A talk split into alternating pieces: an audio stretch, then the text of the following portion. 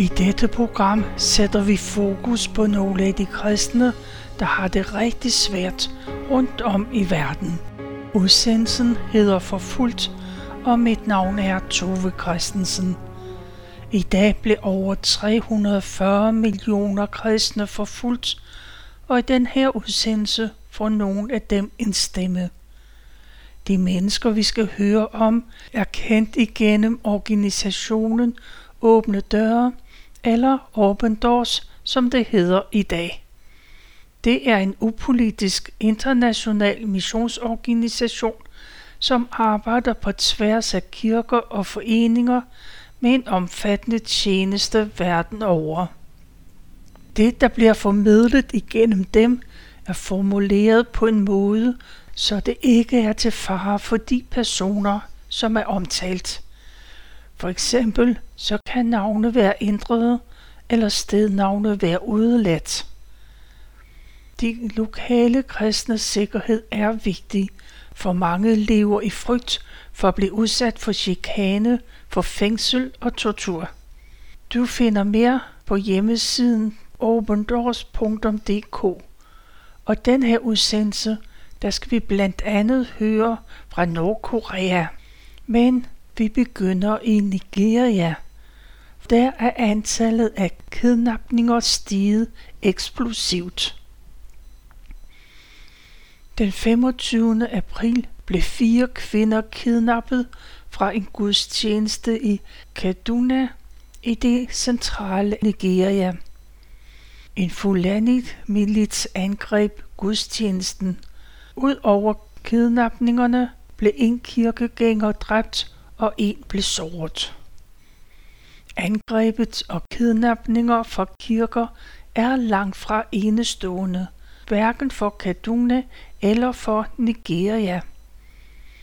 Kun 5 dage tidligere stormede bevæbnede mænd et universitet, hvor de dræbte 2 medarbejdere og kidnappede 22.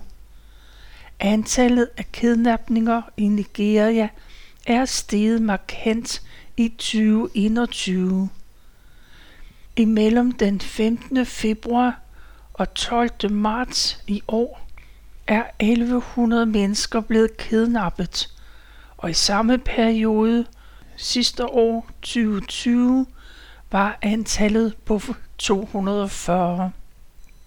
Staten Kaduna er højdespringer i statistikken, og kidnapningerne rammer ofte skoler. Kidnapperne har mange motiver.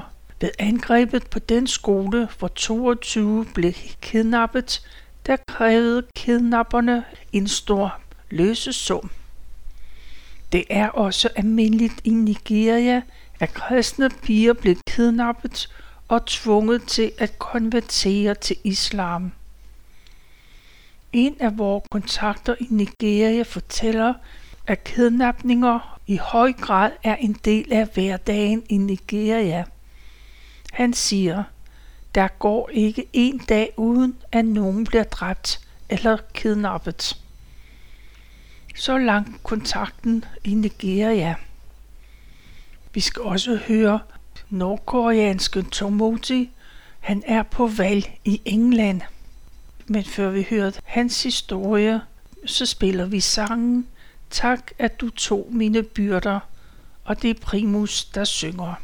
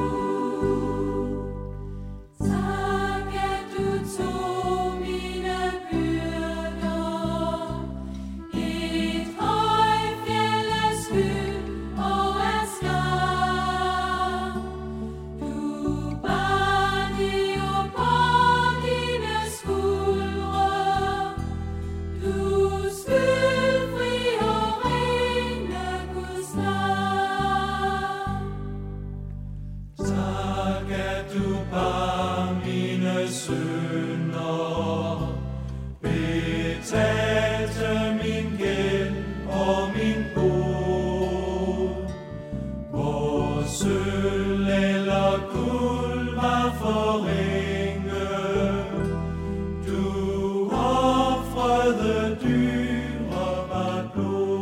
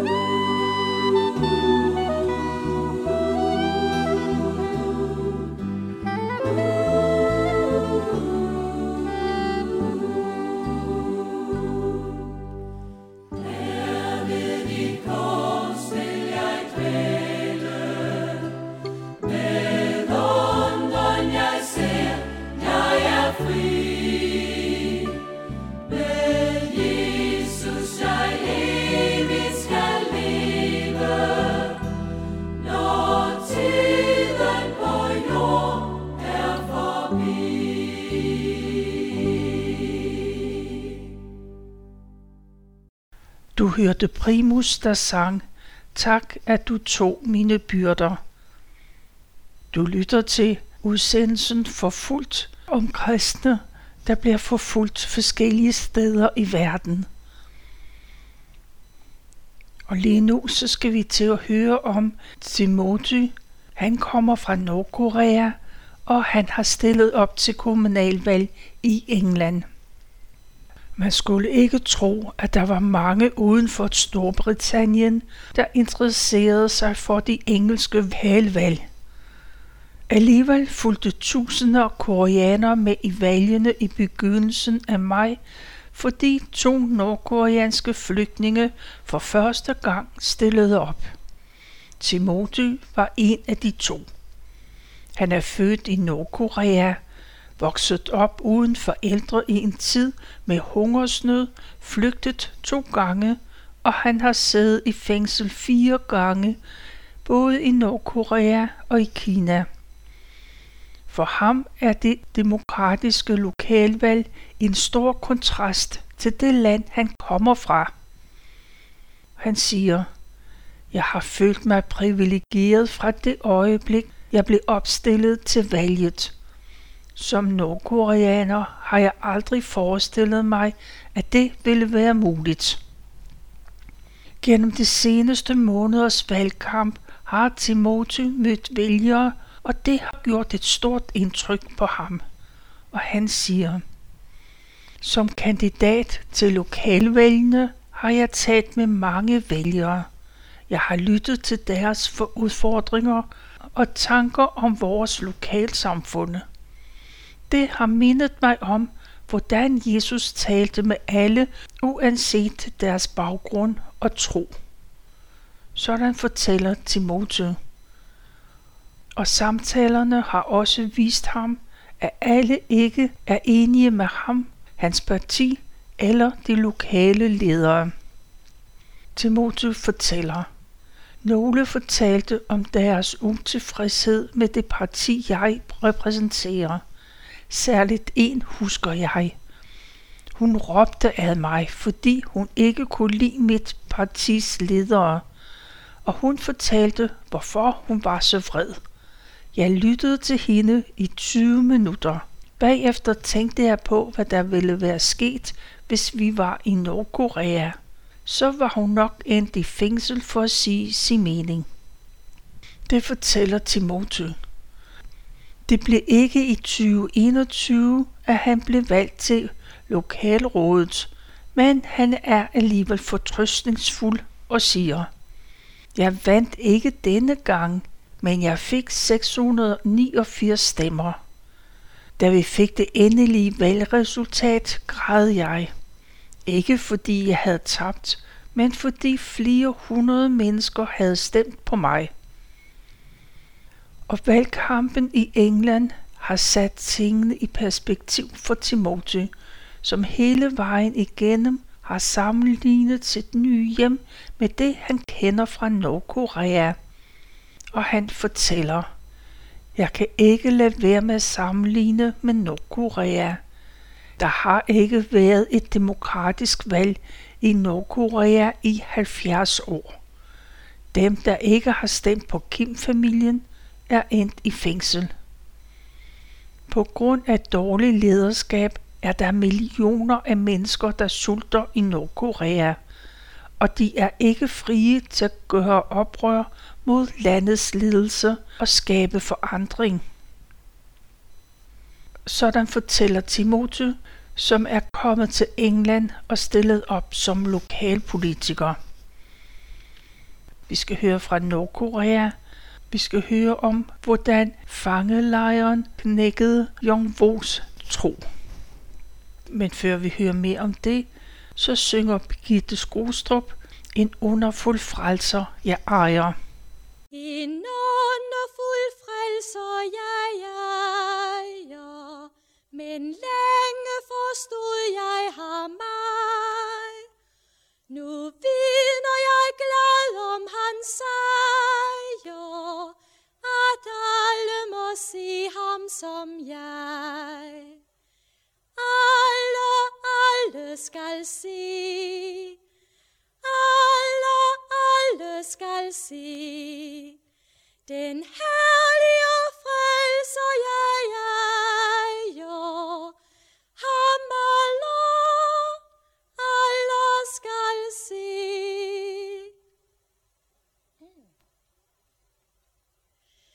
Den skønneste er han alle, Guds herlighedsbillede på jord, og dog vil sin broder han kalde mig fattige synder som tror. Alle skal se, alle skal se, den herlige frelser jeg ejer, ham alle skal se. Når Satan mig vejen vil spærre og spænder sit snedige garn, jeg ved, at jeg ejer en herre, der hjælper sit kæmpende barn. Alle skal se, alle skal se, den herlige frelser jeg ejer, ham alle skal se. Mit liv og min kærlighed giver jeg ham, som har elsket mig fast. Af alle Guds undere bliver hans kærligheds under dog størst. Alle skal se, alle skal se, den herlige frelser jeg ejer, ham alle skal se. Du lyttede til Birgitte Skostrup, der sang en underfuld frelser jeg ejer.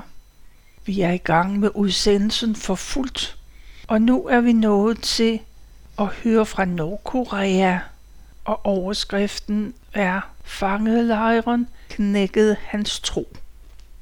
Gentagne ophold i fængsler og fangelejre knækkede til sidst Jong-Wos tro på Gud. Først efter 8 år i Sydkorea, hvor han konstant pines af minder om livet som gadedreng og fange i Nordkorea, vendte han sig mod Gud igen. Som stor dreng stak Jang-woo af hjemmefra, fordi han ikke kunne enes med sin stedmor. I flere år levede han på gaden og ernærede sig som lommetyv, inden han som 15-årig flygtede til Kina. Her blev han kristen og begyndte sammen med andre nordkoreanere at bruge meget tid på at studere Bibelen. De næste 3 år bestod således af 3-4 timers daglig bibellæsning samt dagligt formiddagsfaste, Derudover blev aftenerne brugt til at lære bibelpassager udenad. En aften besluttede Jong-Wo og nogle andre, at de ville holde sig vågne og bede hele natten. Jong-Wo fortæller, ved 5-tiden om morgenen var vi at være færdige, men i samme øjeblik jeg sagde amen, mærkede jeg en pistol mod min hoved, mens en stemme på kinesisk råbte: "Stå stille." Jong-Wo han blev arresteret og sendt til Nordkorea, men fordi han ikke havde været på kant med loven før, slap han med nogle måneders fængsel. Efter han var kommet ud, flygtede han igen til Kina, hvor han endnu engang deltog i bibelstudier. Han blev forrådt, arresteret og sendt til retur til Nordkorea. Og han siger: "Anden gang var jeg ikke så heldig og blev dømt til 2 år i genopdragelseslejre. Jeg var kun 20 år og blev chokeret over at se, hvordan de andre fanger så ud. De havde ingen lighed med mennesker. Næsten ingen kunne stå oprejst på normal vis, fordi de var så svage som følge af underernæring." Før de 2 år i lejren var omme, blev Jong-Wo dog fritaget. For 3. gang flygtede han til Kina, hvor han igen deltog i bibelstudier, indtil han blev forrådt, arresteret og sendt til Nordkorea, hvor han denne gang kom i et fængsel, som den notorisk grusomme sikkerhedstjeneste var ansvarlig for. Og Jong-Wo siger: "Fra da af var jeg kun et nummer i systemet, nummer 83. Jeg var ikke længere et menneske. Efter 14 måneder nåede jeg et punkt, hvor jeg ikke var sikker på, at jeg ville overleve. Jeg bad Gud om hjælp, og da jeg den aften faldt i søvn, drømte jeg, at mit indre menneske var i bøn til Gud, selvom mit ydre menneske lå og sov.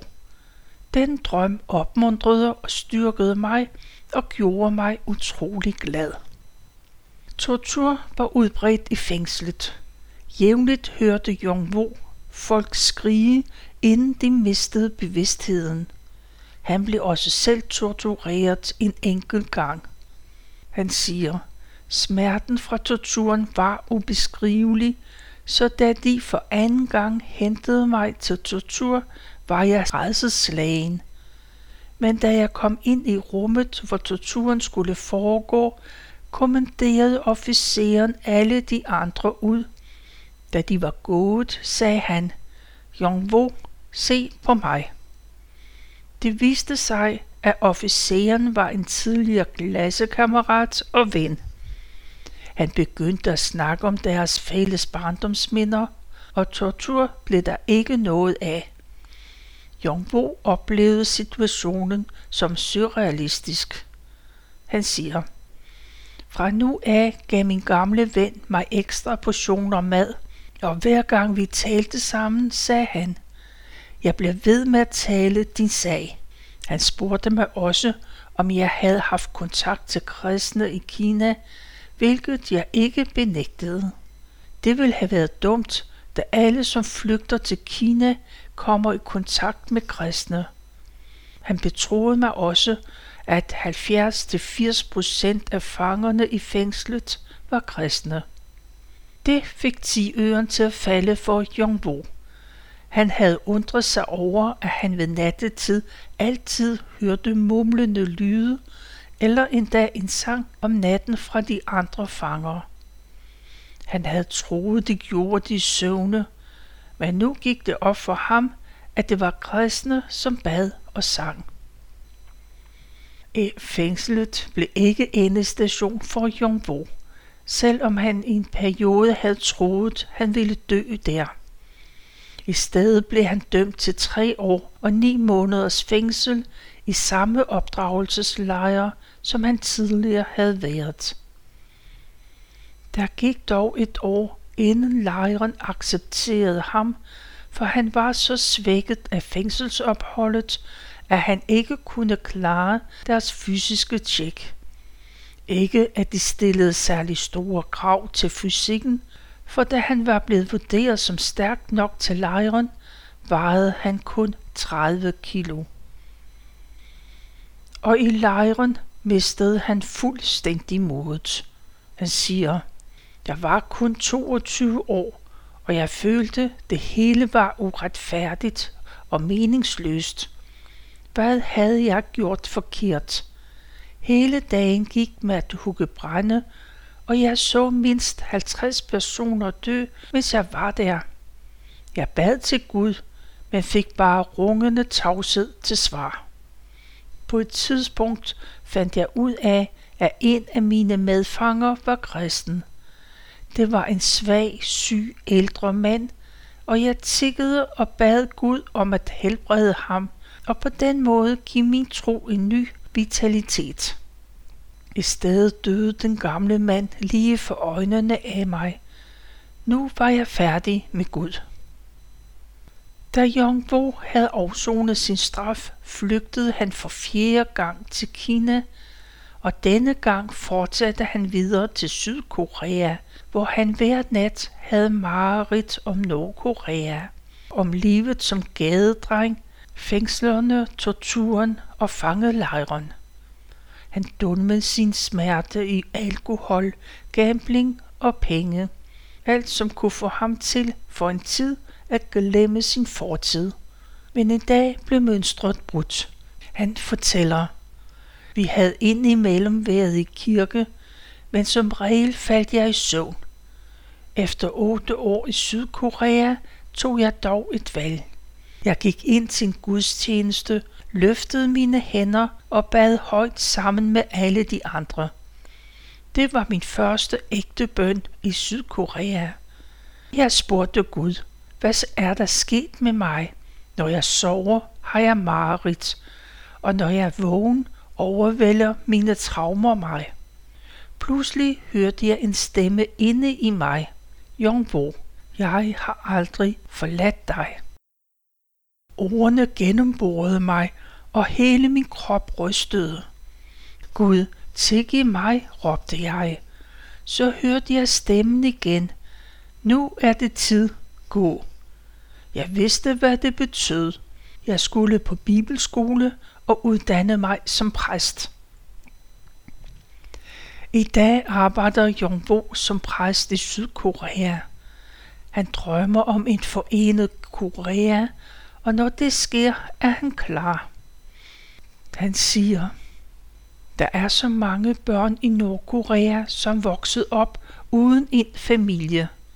Jeg ønsker at grundlægge en kirke og et børnehjem, som kan tage sig af dem.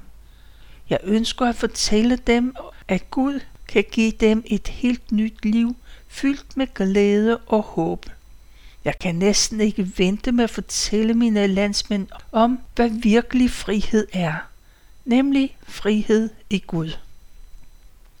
Sådan slutter Jong-Wo sin historie. Om lidt skal vi høre om, hvordan 2 bibelske personer bliver forfulgt. Det er Paulus og Barnabas, der endnu engang opdager, at det ikke er omkostningsfrit at fortælle om Jesus, som de er kommet til tro på. Men før vi hører om dem, så spiller vi sangen "Dig være ære", og det er med Oslo Gospel Choir.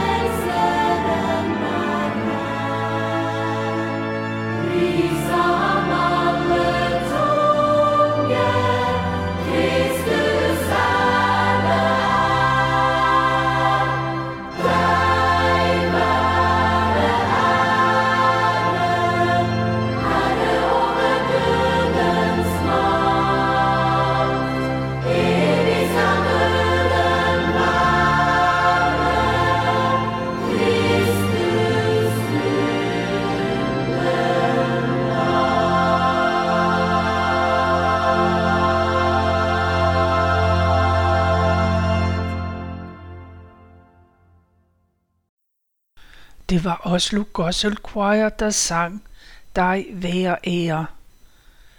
Du lytter til udsendelsen Forfulgt, hvor vi hører om kristne, der bliver forfulgt. Vi har allerede hørt fra Nordkorea, som er det land, hvor forfølgelsen af de kristne er aller værst. Vi har også hørt om nogle af de mange kidnapninger, der foregår i Nigeria. Men forfølgelse af kristne er ikke noget nyt. Også på Bibelens tid blev dem, der talte Guds ord, udsat for trusler og vold. Det skal vi høre noget om nu. Jeg vil læse om, hvordan Paulus og hans ven Barnabas blev udsat for lidt af hvert. De to mænd, de tager sammen på en missionsrejse til en lille Asien, som er det nuværende Tyrkiet. De går ind i de jødiske synagoger, og der fortæller de om Jesus. Jeg læser fra Apostlenes Gerninger, kapitel 13 og 14, og jeg læser fra Bibelen 2020. Da de var på vej ud af synagogen, bad folk dem at komme og tale om det samme den næste sabbat. Efter gudstjenesten fulgte mange af jøderne og andre, der kom i synagogen, med Paulus og Barnabas. De talte med dem og opfordrede dem til at holde fast ved Gud og hans tilgivelse. Den næste sabbat var det meste af byen kommet for at høre om Jesus. Da jøderne så, hvor mange mennesker der var kommet, blev de misundelige og gav sig til at håne Paulus og sige ham imod. Til sidst sagde Paulus og Barnabas lige ud til dem. Det var meningen, at I jøder skulle høre om Jesus først. Men når I afviser budskabet og ikke synes, I er værdige til at få evigt liv, så er tiden kommet til, at vi vender os mod dem, der ikke er jøder. Det har Gud bestemt.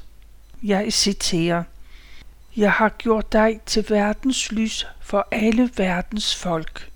Du skal bringe frelse til hver en afkrog af verden. Citat slut. Da ikke jøderne hørte det, hyldede og takkede de Gud for hans budskab, og alle, der var bestemt til at få evigt liv, begyndte at tro på Jesus. Inden længe var budskabet nået ud til hele omegnen, men det lykkedes jøderne at ophidse nogle af de mest indflydelsesrige mænd og kvinder i byen. De var ikke jøder, men de kom i synagogen. Jøderne fik dem til at starte en forfølgelse af Paulus og Barnabas og fik dem drevet væk fra området. Paulus og Barnabas rystede støvet af deres fødder for at vise folk i Antiochia, at de ikke havde mere med dem at gøre. Så rejste de videre til Ikonion, men efterlod de nye tilhængere glade og fyldt af Helligånden. Det hele gentog sig i Ikonion. Paulus og Barnabas besøgte synagogen og talte sådan, at mange, både jøder og ikke-jøder, begyndte at tro på Jesus. Men de jøder, der ikke lod sig overbevise, forsøgte at ophidse folk i byen for at vende sig imod de kristne. Alligevel blev Paulus og Barnabas i byen i lang tid. De var ikke bange for at fortælle om Guds tilgivelse og om Jesus, og han bekræftede det, de sagde, ved at lade tegn og mirakler ske gennem dem. Byen blev delt op mellem dem, der holdt med jøderne, og dem, der var på Paulus og Barnabas' side. Til sidst gik ikke jøderne sammen med jøderne og deres ledere, og lagde planer om at overfalde og stene de to udsendinge.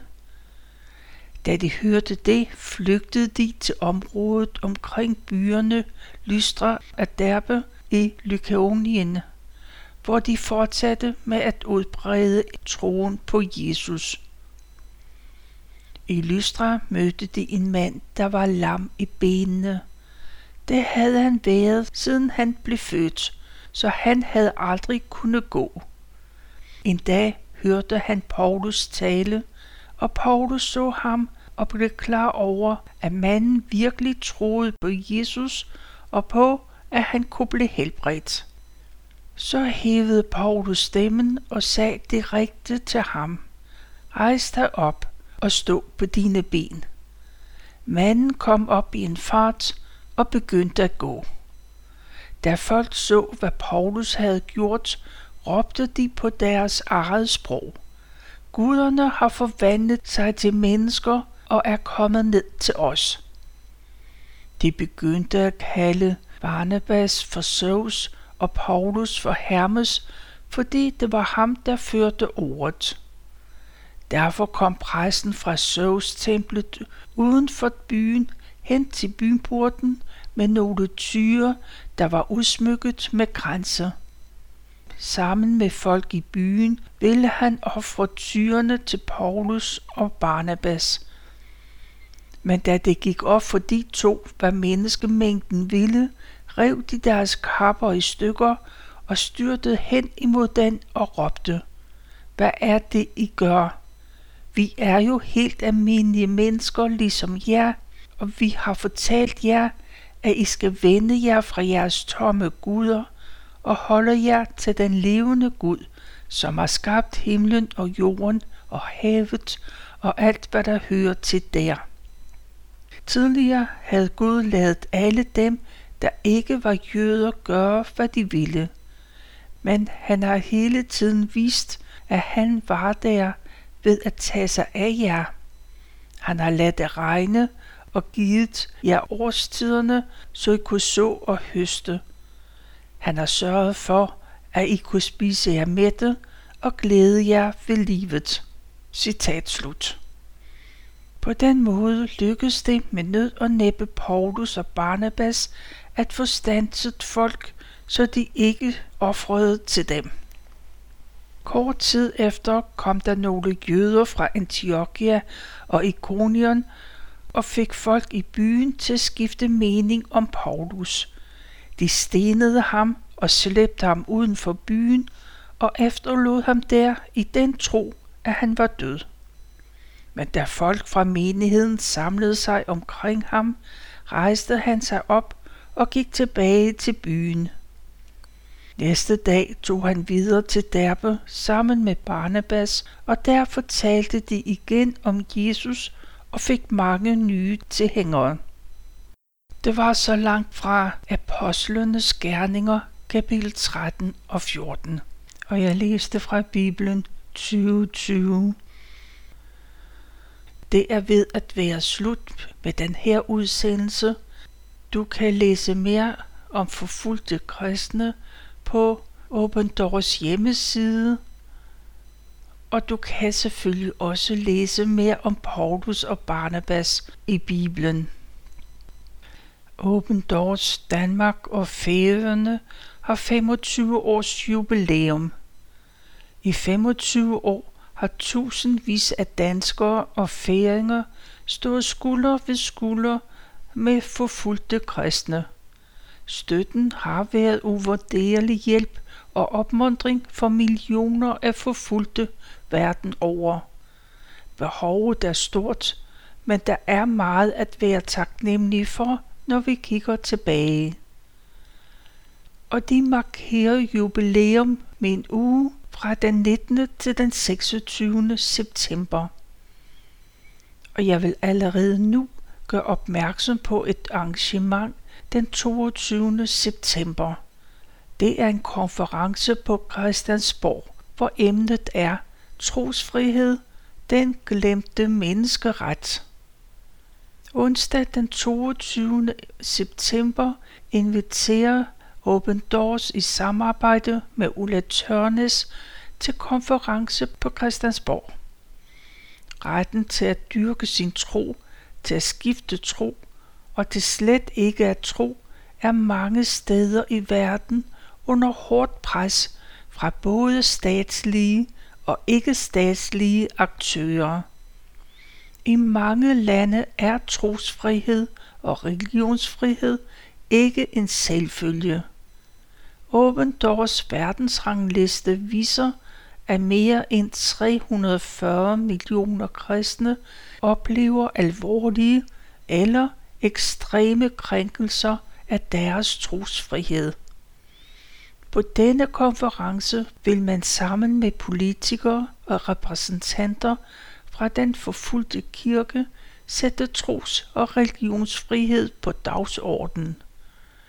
Kristne fra Nordkorea og Sydøstasien vil dele deres beretninger om krænkelser af trosfrihed. Man skal tilmelde sig konferencen, og det kan man gøre via Open Doors hjemmeside. Vi slutter udsendelsen med at spille sangen Herre Gud, det dyre navn og ære, og det er Himmelblå, der synger.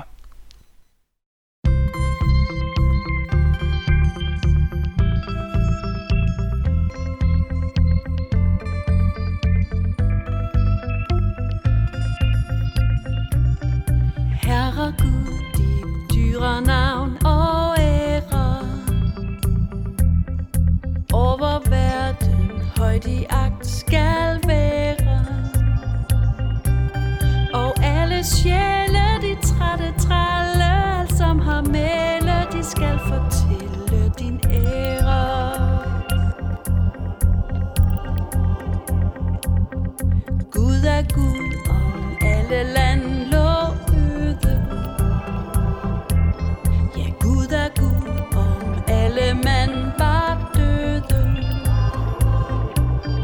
slægter svimle, men stjerne stimle, utallige fremle i høje himle, Guds røde.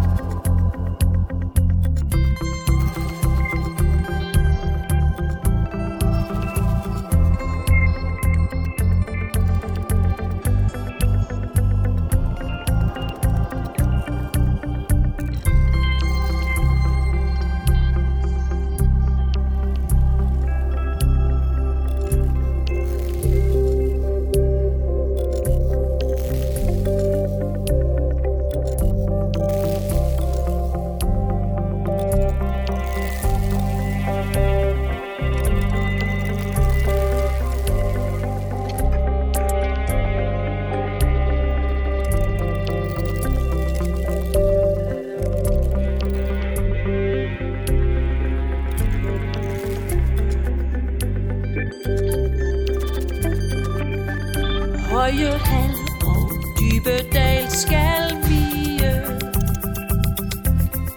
jord og himmel falde skal til lige.